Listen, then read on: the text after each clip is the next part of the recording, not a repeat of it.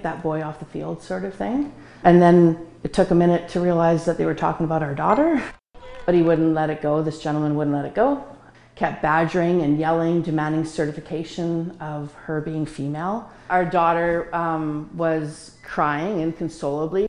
That's Carrie Starr. Now, you've undoubtedly heard the story of what happened, right? She's talking about what happened to her daughter, nine year old daughter, at a Kelowna track and field meet.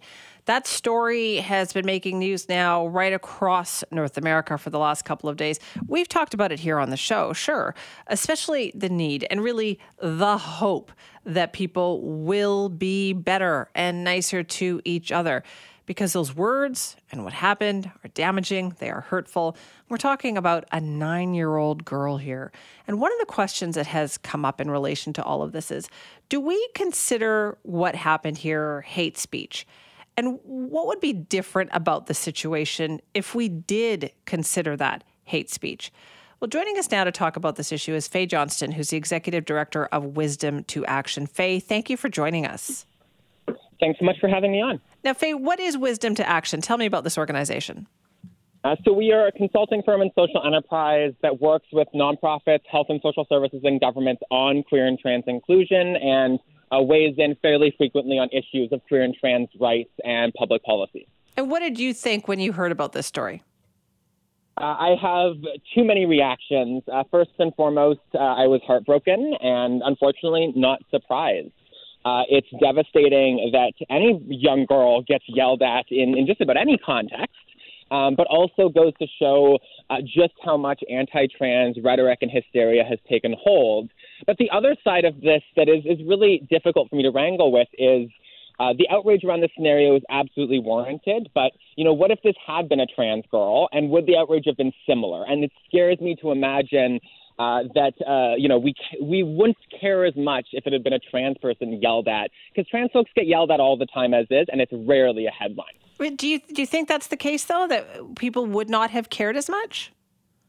Uh, unfortunately, like I think we live in a world where trans people are more and more routinely subjected to, to hate and rhetoric. Uh, I have countless trans friends in my life who've been called uh, slurs on a routine basis just for walking to the grocery store.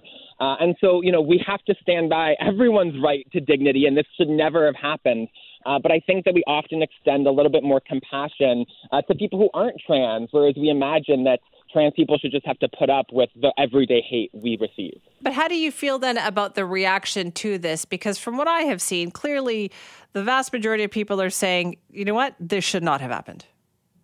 Absolutely. And that's been really, really positive to see. It's been incredible to see elected officials, governments, uh, community leaders across the country and around the world denouncing this incident.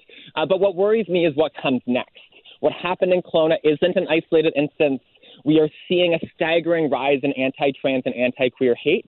And so, my invitation to every politician who's spoken out is put your money where your mouth is and bring this up in your legislature, not just this specific scenario, but this crisis of rising hate because we need governments and elected officials to step up before it gets worse. Okay, in what way then? What can they do that would prevent something like this from happening?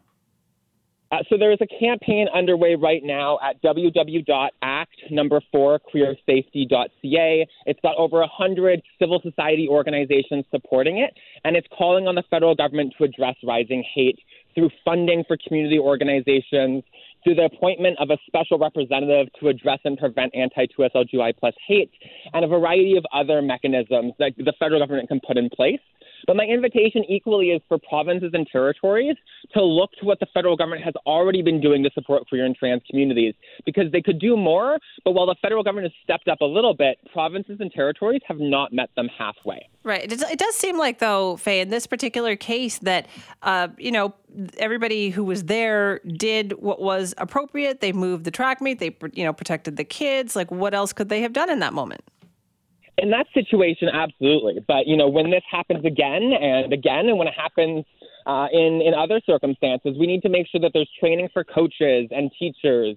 Uh, we need to make sure that there are clear policies to protect the privacy and rights of these young folks, be they cis or trans, when these situations arise.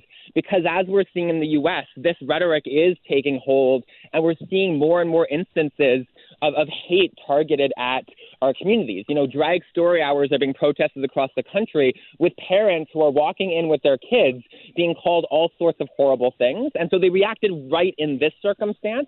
And it's a model we can build from, but we have to put in the work to help develop those policies, train people up, and tackle this hate head on. Do you see a willingness to have that happen?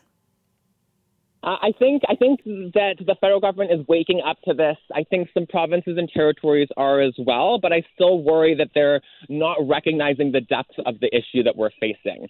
I think a lot of people imagine there's something unique about Canada that makes us different from the U.S. But we've seen increases year over year in hate motivated police reported violence against our communities.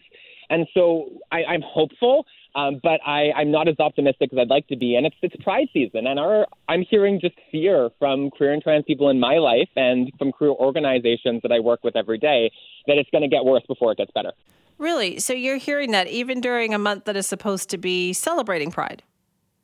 You know, just a couple weeks ago, um, the federal government announced uh, a little bit of funds, $1.5 million uh, for like 60 plus pride organizations uh, because we, as, as, an, as a movement, were uh, bringing forward concerns about rising hate. For the first time, uh, I've heard from pride organizers that weren't sure if they could put on events due to safety considerations. And so there is this this fear in community, and we're seeing, you know, just ye- uh, yesterday there was a, a motel owner in Thunder Bay who was threatened with violence for having a pride flag uh, up. Just a few days ago, uh, we or just a couple weeks ago, we saw vandalism uh, of a, uh, pr- pride flags in Nova Scotia, and New Brunswick is rolling back fundamental policies and protections for trans students. And so this is taking hold.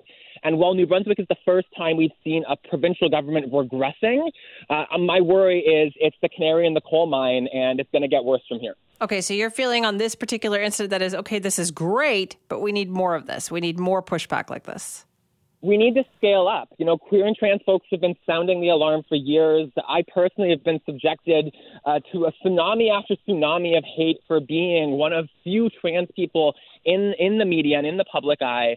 Uh, and I think there is a worry that uh, folks think that a statement and a photo during Pride is enough to address this hate, and that's not what we're asking for. We're asking for governments to partner with us to tackle this head on, and it starts by investing in and supporting local queer and trans organizations. Well, Fae, thank you so much for your time this morning.